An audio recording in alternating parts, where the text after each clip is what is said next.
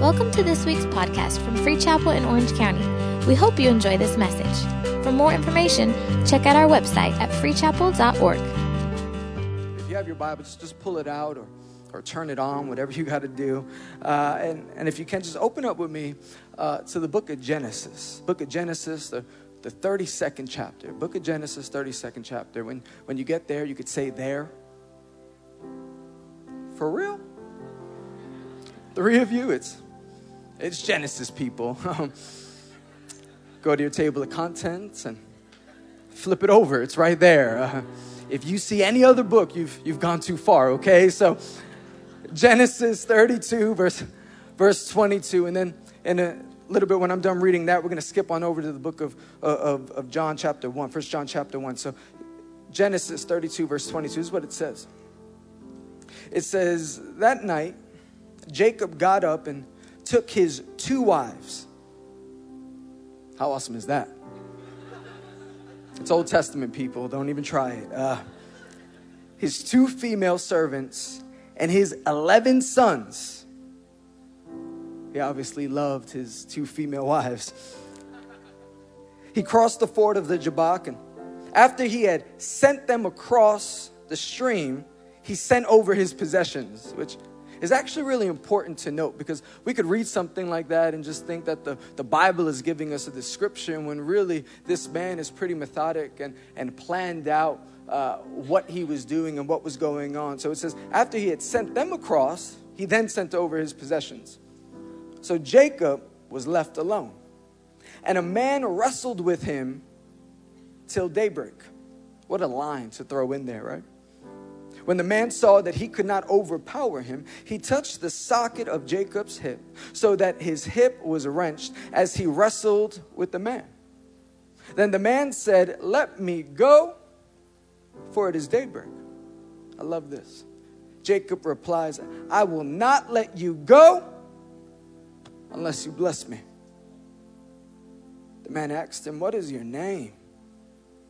Jacob, he answered. Then the man said, Your, your name will no longer be Jacob, but, but Israel, because you have struggled with God and with humans and have overcome. Jacob said, Please tell me your name. But he replied, Why do you ask my name? Then he blessed them there. Then he blessed him there. Skipping on over to a New Testament, book First John, chapter 1, verse 8, it says, If we claim to be without sin, we deceive ourselves, and the truth is not in us. If we confess our sins, He is faithful and just and will forgive us our sins and purify us from all unrighteousness. 6 p.m. service, which you guys do have the reputation for being the rowdiest church service here at Free Chapel. So, uh, you guys alive? Awesome. I want to take next few moments, probably about three hours or so. And uh, anyone good with that? Three hours of preaching? Those are all the Pentecostals right there. I love you. I want to preach to you a sermon titled uh, A Royal Rumble. Come on, if you're taking notes, why don't you jot that down? A Royal Rumble. Let's just pray one more time. Father, we need you. Would you do only what you could do? Would you, would you speak through your servant? Would you have your way in this place? And I pray that each and every one of us would leave this place completely different from the way that we walked in. We honor you. And we say, do only what you can do. In the name of Jesus, we all shout out, Amen. Amen. Come on, one more time. Can we just put our hands together for just for this church and that amazing pianist that made me sound a lot better than I really just did. Thanks so much, man. We'll, we'll do this again in a few seconds. Don't go far, please. Just stay with me. There you go. Thanks, bud. Um, how many of you uh, have friends? Uh, how many of you are the kind of friend that loves your friends? Me. M- me is me. Like I, I love my friends. And I actually love having a lot of friends. I'm actually excited to be here. I have a whole host of my friends. They, they came out to, to hang with me, my boy Aaron, who's up here, and, and Jamin. And I get to see Ben. In the last service, some of my friends came out. One of my best friends traveled with me. I, I, I love my friends. When I, when I think about my friends, I actually have a plethora of different friends. I have happy friends. I have sarcastic friends. I, I, have, I have nice friends. I have smart friends. Come on, who, who here is grateful for the smart friends. I, I am so great. Like, I have some friends that are, are really smart. Like, the kind of friends that use words that you never understand, but the way they say it, it's so confident, you know what that they're saying is right, so you listen. You know what I'm talking about? Like, those kind of friends. Like, the, the kind of phone a friend friend. Like, if you were playing Who Wants to Be a Millionaire, that's the guy that you would call. Any, anyone have those friends? Some of you are thinking, I'm that friend. Show off. Um, but, but I, I love my friends. But if I'm being honest, my favorite kind of friends are my honest friends. I love honesty. I, I appreciate honesty. And I, I love the kind of honesty that you don't even, you don't even have to ask them the question. They're just straight up honest with you. They are going to tell you that shirt, it doesn't fit. The colors don't match ooh, your breath stinks. Like they're that kind of honest. I, I, love those kind of friends. My friend June, who's sitting up here traveling with me, he's one of the most honest people I know. It's why I love him so much because he will tell me, like, man, that was good. I walk off stage, like, ooh, that was bad. Don't do it again. Like, I, I just, I appreciate the honesty. I, I value the honesty. It's, it's important to me. And I, I think it's so important to me because I feel like we serve a God who appreciates honesty. I think we serve a God who, who wants us to be honest. And, and I grew up in church my whole entire life. So for me, I, I always grew up thinking that if you want to experience God or if you want more of God, then you have to be as honest as possible. But the truth is, that's not necessarily true. Like it is, but but it isn't. And I know that some of you theologians right now are thinking to yourself, like, oh my goodness, what's this new millennial preacher talking about? We have to check his Bible and make sure that he's on the right page. But just bear with me a second. Because when you, le- when you read that story, that story that I just read to you, we are talking about a man who is possibly one of the most dishonest people in our Bible, and yet he's the guy that gets to wrestle with God. I mean, th- this guy is a liar, he's a cheater, and it's not just him, he comes from a family of liars. Okay? He's the kind of guy that lies to his brother, steals his brother's blessing to his father, and his mom helped him do it. So it's not that he's just dishonest, his mom is dishonest. And then when he meets his uncle, when he runs into his uncle Laban, his uncle Laban cheats him.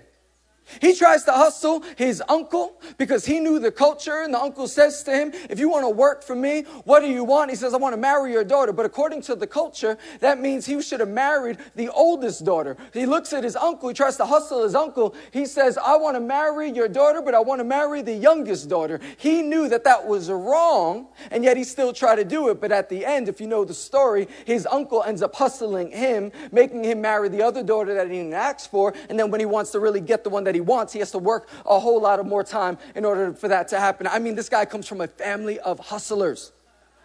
If they had a reality television show, it would be titled Family Hustle.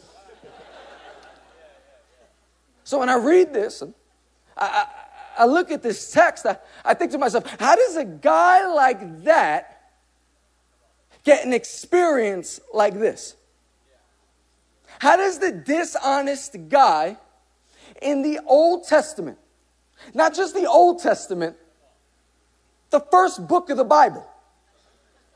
See, some of us, some of us, we, we get a little bit perplexed by this because it messes with, with how we think. It, it messes with how we look at the Bible. It, it messes with how we think about our God because there are so many people that would argue that the Old Testament God is a God of justice and he's a God of law and he's kind of like a cruel God and a mean God. But the God of the New Testament is a God of grace and he's a God of mercy and he's a God of love. Like if there is a difference between the two, but the truth is theology allows us to know that there's no way that that could be possible, especially with the scripture that states that the God that we serve today is the same God from yesterday, today, and forever. So the one that gets perplexed by this, you shouldn't be perplexed because when you look at this story, this is actually one of the greatest moments of grace in our Bible, and yet it happens in the very first book.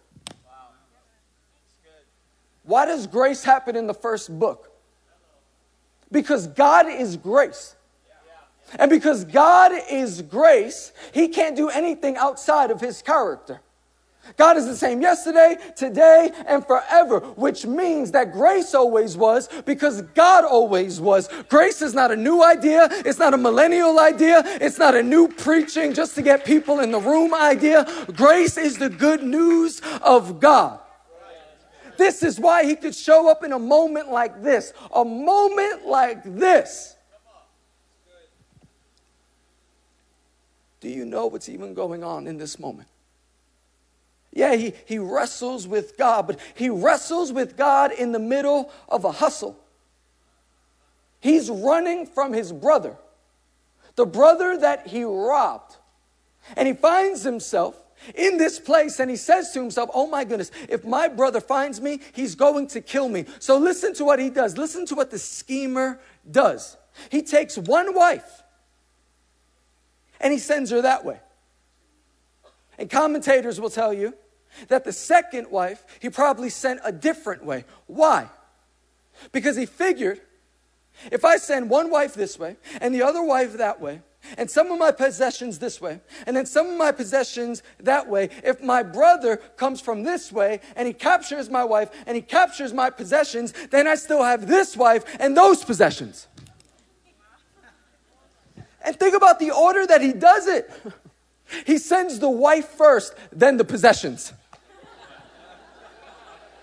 Like he's like, I'd rather keep the PlayStation and the Xbox and the laptop. Honey, you go. He is a hustler.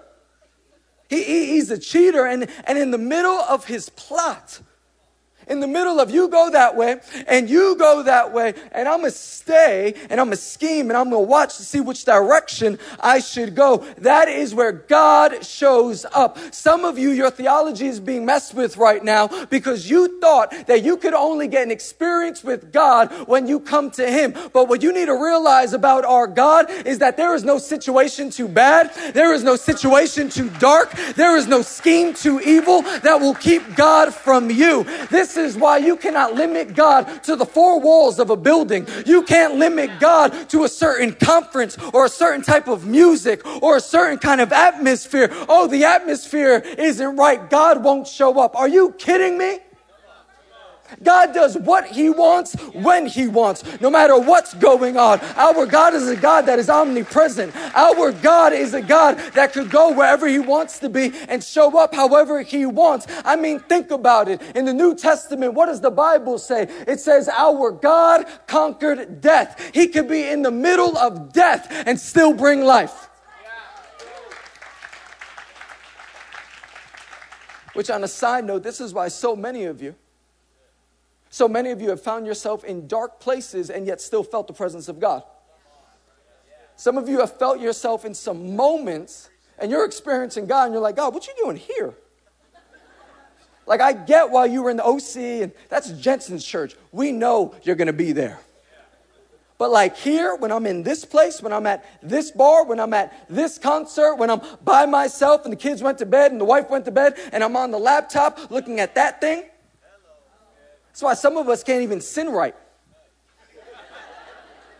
You thought you were going to backslide that one night, which we always say for our birthdays. I don't, I don't know why. Like, Like we should be grateful God gave us another year, right? But like, like that's where like the young adults like, oh, it's my birthday. It's time to turn up. And they go in the back of their closet and they get the mini dress and they call all their friends, not their church friends because they know someone's going to tell on them. They call their non-Christian friends and then they go to the club and then they end up in the club and all their friends are having a good time and they're doing this and they're getting down. And then all of a sudden that song comes in their, in their mind. They're like, the atmosphere is changing now the Spirit of the Lord. Like they go in a liturgical dance and your friends are looking at you like, what is that? That's the new dance girl? You're like, yeah, you know.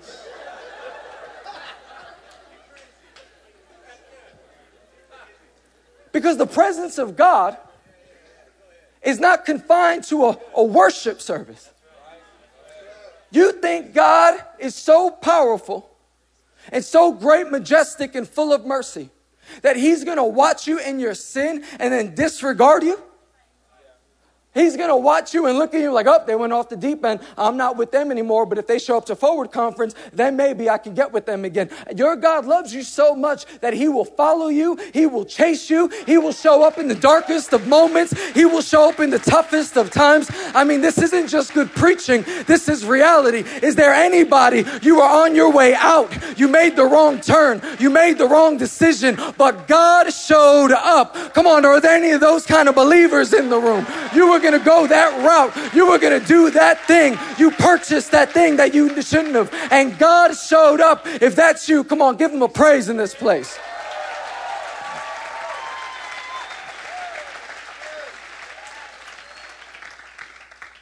Bad scenarios will not stop God's great presence. He does what he wants when he wants and he will show up however. And what I love about this story is that this man, this, this Jacob, he's able to respond to it. Jacob is so strong in this moment, he's able to hang on to God. To God. He, he didn't go to theology school. He didn't go to Bible school. This wasn't the moment after he repented. He had not even repented yet, and he was able to grab a hold of God. He had not even confessed yet. He had not even come out of that place yet. And God shows up and allows him to grab onto him, and God grabs onto him. And he hadn't even been at that place, which is why some of you get bothered when people or pastors say, Hey, you could, you could belong before you believe. And you're like, For real, they could belong before they believe? Absolutely. Why? Because we serve a God that does not treat us as we deserve. He will show up and he will love us. But please believe he does expect the change. But the truth is, if God grabs a hold of you, how could you not change? Some of you have said you're too weak to grab onto God because of your scenario. And yet, this scenario proves you a liar. Because if you are a believer, how much more greater and, and, and stronger are you than a Jacob to be able to grab onto God when this man is completely not serving God. This man is completely lying. He's a complete sinner, and even the sinner can grab a hold of God. What I love is, is that this is proof that anyone in any position, in any place, can latch on to God. And what I love is he actually gives us an illustration, and not only an illustration, but evidence of what we do when God shows up. When God shows up, what do you do? You wrestle. You wrestle. How do, how do you wrestle? Because that's a once in a lifetime type of moment. It could seem that way, but each and every one of us can wrestle. When you worship, you wrestle. When you praise, you wrestle. When you read your word, you wrestle. When you tithe, you wrestle. When you serve, you wrestle. Regardless of what you're dealing with, regardless of what you're going through, if you decide to call on to God, then you are wrestling. And my suggestion to you is that we would learn how to let wrestle just a little bit longer and hold on just a little bit tighter. Because just because you're going through a bad situation does not mean you can't make a good decision. Some of you need to realize that the best decision you can make is grabbing onto God in the midst of your bad, in the midst of your adversity, in the midst of your sin. My suggestion would be to grab onto God and never let go. Because when you grab onto God, there's a blessing that is coming on the other side. And that is not just hyper charismatic preaching, that is in the Word of God. So then, my question to you what is your response when God picks a fight with you? Do you run or do you latch on? Do you shut down or are you open to the conversation? I don't know why I'm dealing with this. I don't really want to be aggressive. I, I want it done for me. But the truth is, that's not how this scenario works. He has created us to what? To worship Him, to honor Him. All praise, all glory do Him. He gets glory when we respond to Him. Say, if my people would come to me, if if my people would latch on to me, if my, if my people would grab a hold of me in the midst of whatever you're doing, if I didn't stop you, if God didn't stop you from coming to Him in the middle of what you're going through, why would you excuse yourself? Why would you make a decision that God has even chose not to make? I'm not in the right place. I shouldn't show up. I've been dealing with this stuff. I shouldn't lift up my hands. I looked at that thing again last night. I made that mistake again last night. I, I, spoke to my husband in a certain way. I spoke to my wife in a certain way. It's, it's been a tough week. It's been a dry week. I love Christians. We spiritualize everything. We use Christianese. You know, it's been a desolate week. I, I've been walking through my desert. You live in New York City. What are you talking about? There is no desert. I've been dealing with this. I, I, I, can't, I can't do it. You can't grab a hold of God. How could you make a God decision when you're not God. If God makes that decision, then let God make that decision. But if he says, I want you to come to me, if he says, I'm going to grab a hold of you, who are you to let go of him? See, I just want to encourage somebody before I move on and get to my main point. I know you've been going through some stuff. I know you've been dealing with some tough times. I know there's a lot going on at the job, whatever you're dealing with your kids. There's something going on in the marriage. But my encouragement with you today would be to start wrestling in order to see a breakthrough, to start wrestling if you want to see victory, if you want to see a championship, if you want to see see success, then you need to learn how to wrestle. See, some of you are bothered by this word right now because you're in the middle of it, but I'm gonna keep on pushing you until you start wrestling. See, some of you feel so uncomfortable right now, and instead of just, just looking down at the floor, you should be standing on your feet right now. Some of you are reminded of the issues you've been dealing with. What you should be doing is lifting up your hands right now. The one that fought in the car before they got here and feels like they're going through some stuff, you should be on your feet right now, giving your God a shout of praise See, I'm giving you a moment in this point of the service to step outside of the service and step into the ring and fight for your life.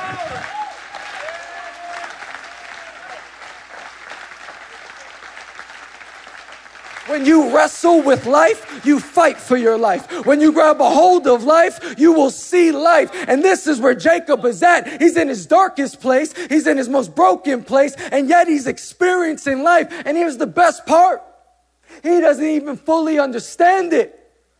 How do I know? He asks him his name. How could you be around the presence of God and not understand God? How could you experience God and not fully get it? You know what to me this is proof of? The grace of God. Even when you don't fully understand it, it doesn't mean that you can't fully receive it. Some of us are looking for answers when all God wants from you is a response.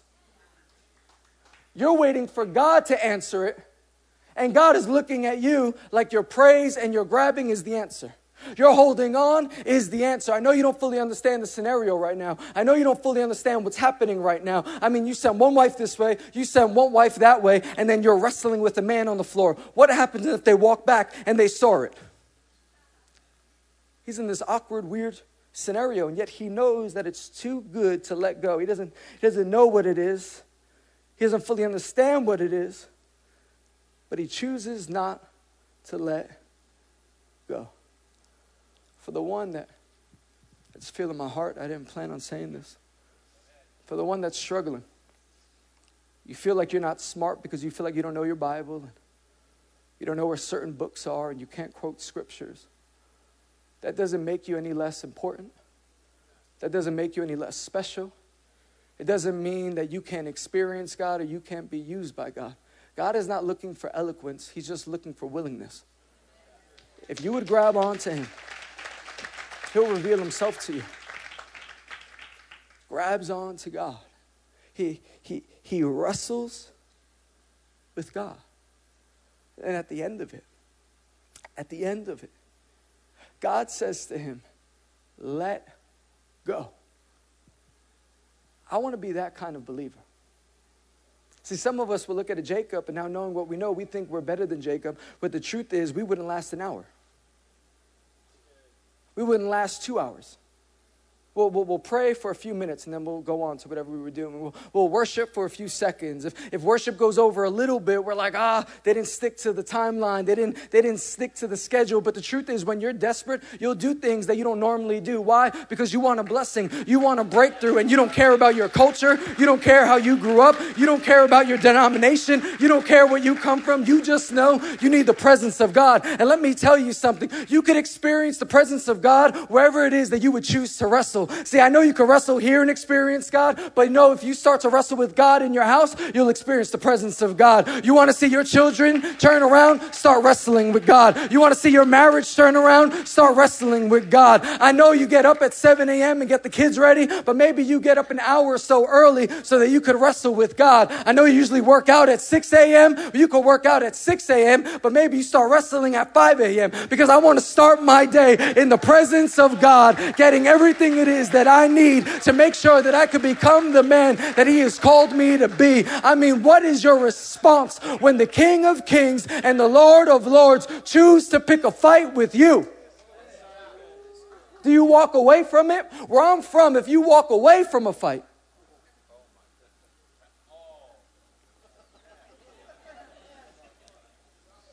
the Queens New York came out of me. I'm sorry.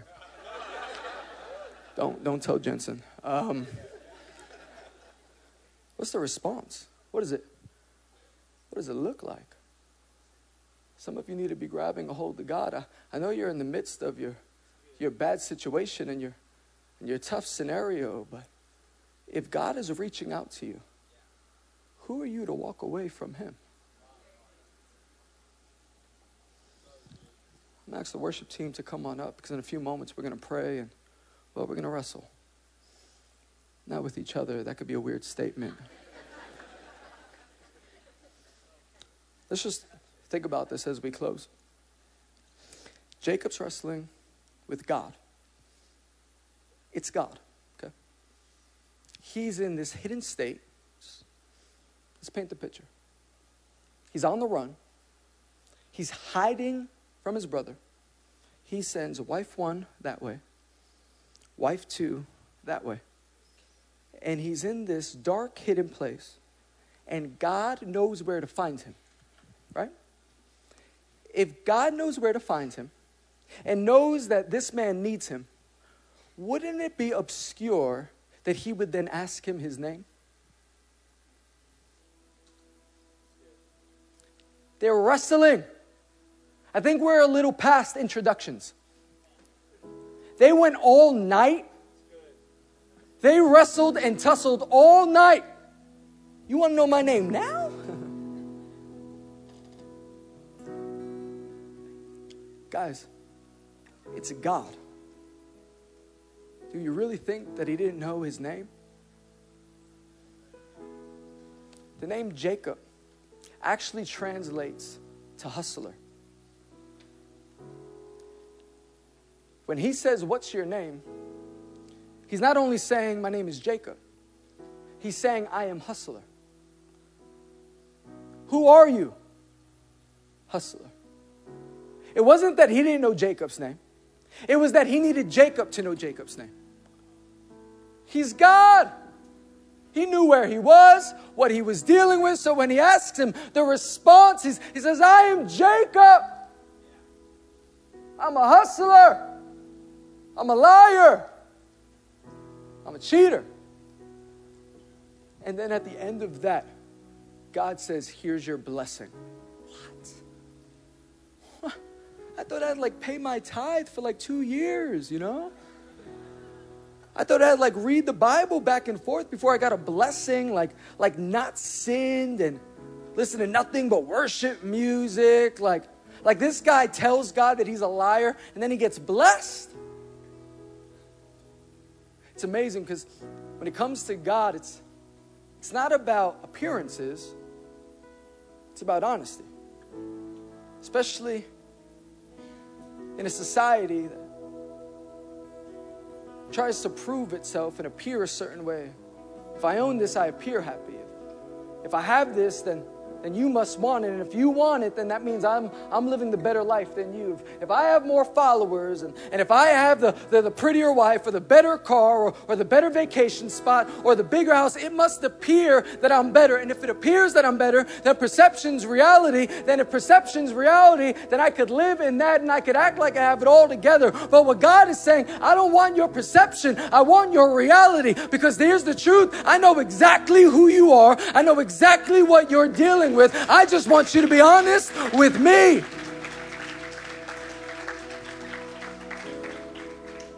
Says, I'm a hustler.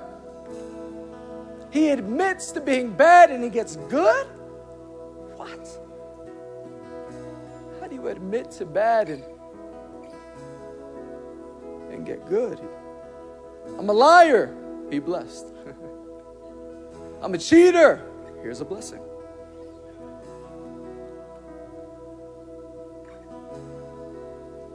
Funny is that in wrestling matches, usually you have a winner and a loser. But in this match, you have a winner and a winner. God won because he got man to respond to him. Man won because he admitted that he was in a state that he needed God.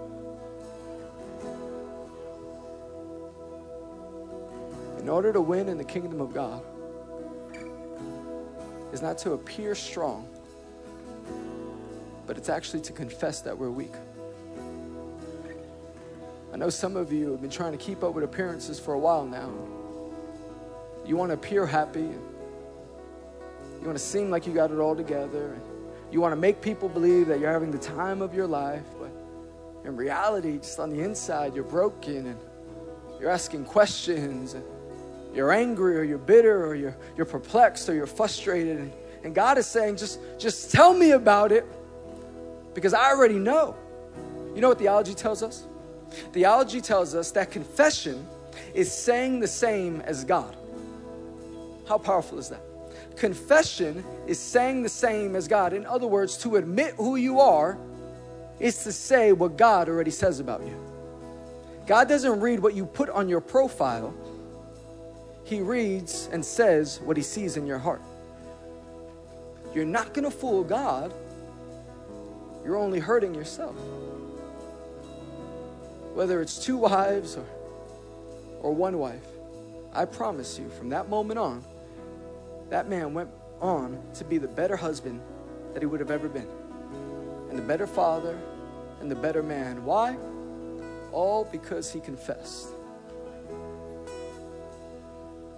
This is why it says, if we claim to be without sin, we, we deceive, we lie. And to lie is a sin. That means the truth is not in us. Oh, but if we confess our sins, He is faithful and just and will forgive us our sins and purify us all from unrighteousness. If you thought confessing sins was all about getting saved, and it was something you just did on the day you got saved, then you don't understand how this thing works. You know why God gives us new mercies every day? Because we need them every day. We don't remain good because of our, our flesh, because of our human nature. We're going to make mistakes. So He says, I'm going to supply you with new mercy.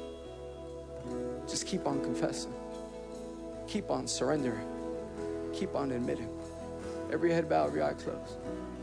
I'm not going to ask you what you're with. Thank you for listening to this week's podcast. We hope you were blessed.